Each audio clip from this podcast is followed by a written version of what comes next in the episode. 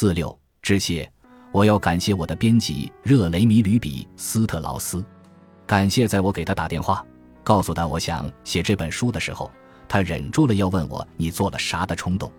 要不是他对这个故事有信心，估计我还在挨家挨户的敲门，跟别人一个一个的解释某个开关打开了呢。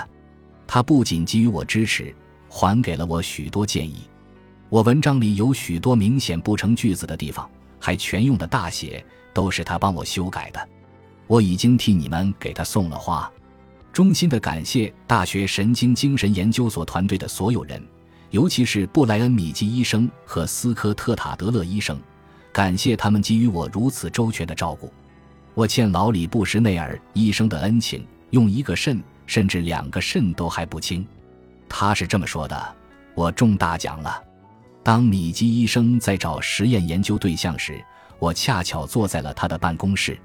能成为全世界第三个参与这项研究的人，我是何其幸运啊！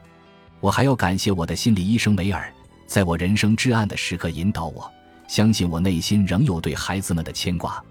如今我可以坦然地吃玉米片蘸沙沙酱，这全是他的功劳。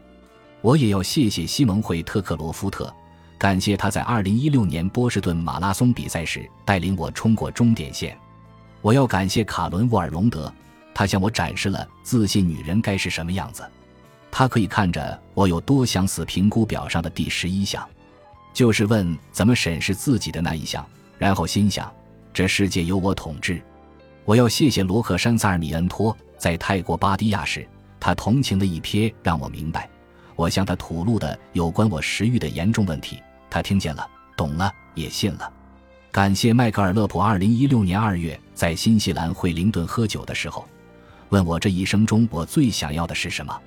他没问我之前，我从来没有认真考虑过。第五次治疗结束后的那天。我坐在前厅，看着我女儿来来回回的玩滑板车。我突然想起那次谈话，那时我便有了答案。我想安静，我想看着我的孩子做孩子。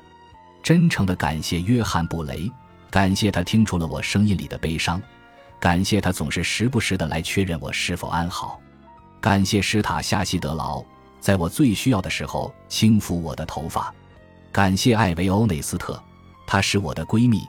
感谢他为我女儿张罗过夜派对，感谢艾维和乔西，他俩像爱自己孩子那样爱护我的女儿。我还要感谢乔丹·福尼，他让我相信巴黎不是一个普通的欧洲小镇。若不是他的鼓励，我绝不可能定下在巴黎待三周的决定。巴黎是这本书诞生的地方，巴黎也是我获得重生的地方。巴黎给予我的一切不胜枚举。我对巴黎的感激之情，三天三夜都写不完。但简而言之，我日日沉醉在巴黎蜿蜒的街道中，它让我的内心充满了诗句。我想谢谢可可，我的小型澳大利亚牧羊犬。当我在犹他州盐湖城的自由公园散步，试图找回在巴黎的节奏时，他一直陪在我的身边。如果没有我的好朋友凯利·威克姆的指导、帮助和善心，这本书也写不成。他对我如此深信不疑，我自己甚至都要信他的话了。在所有朋友中，我第一个把治疗的事情告诉了他。那是我开始治疗之前，他听了之后毫不犹豫地喊道：“管他呢，去呀！”我永远不会忘了他话音里满满的信心。我想感谢 Fantagram、War on Drugs、Rustam、Yoke Lore、Adorable、Connor Youngblood 等乐队，感谢他们为我的恢复之旅提供配乐。感谢乔恩斯邦纳斯在最开始的时候让我充满活力，感谢他让我知道想要感受事物是什么感觉，感谢 VJC 让我明白还可以再次恋爱，感谢乔林威拉德森硬要我在一次资金募集会上留下来，后来我才能跟这个叫皮特阿什当的男人喝上酒。这本书的每个字、每一行、每一段都离不开他的功劳，我所有的爱慕、敬意和真诚都献给他。他为了我上刀山下火海，不辞辛劳。他敞开自己家的大门，欢迎我和我女儿。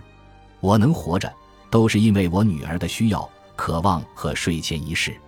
如果没有这次治疗，我可能根本无法接受他的支持，无法接受让他自愿帮我完成这部作品的好意。哪怕宇宙毁灭了，我也会一直爱着他。我要感谢母亲琳达·奥尔，感谢继父罗伯·奥尔。这本书就是我写给他们俩的情书。他们牺牲了自己，只为让我能活过来。我每天都拼尽全力，要对得起这份礼赠。他们始终如一的慷慨，成就了别人。他们一次又一次的出现，让不可能的事情成为可能，这是他们的业绩。孩子们以他们为榜样，也学会了如何去爱，这也是他们的业绩。最后，我还要感谢我的两个女儿，我写下的每一个字都是受他们的鼓舞。我这一生都是献给丽塔·爱丽丝和马洛·爱丽丝的情书。我想活着，看他们俩活着，对他们的爱是我坚持下去的动力。我一生最大的希望就是做一个好母亲，就像我的母亲爱我那样爱他们俩。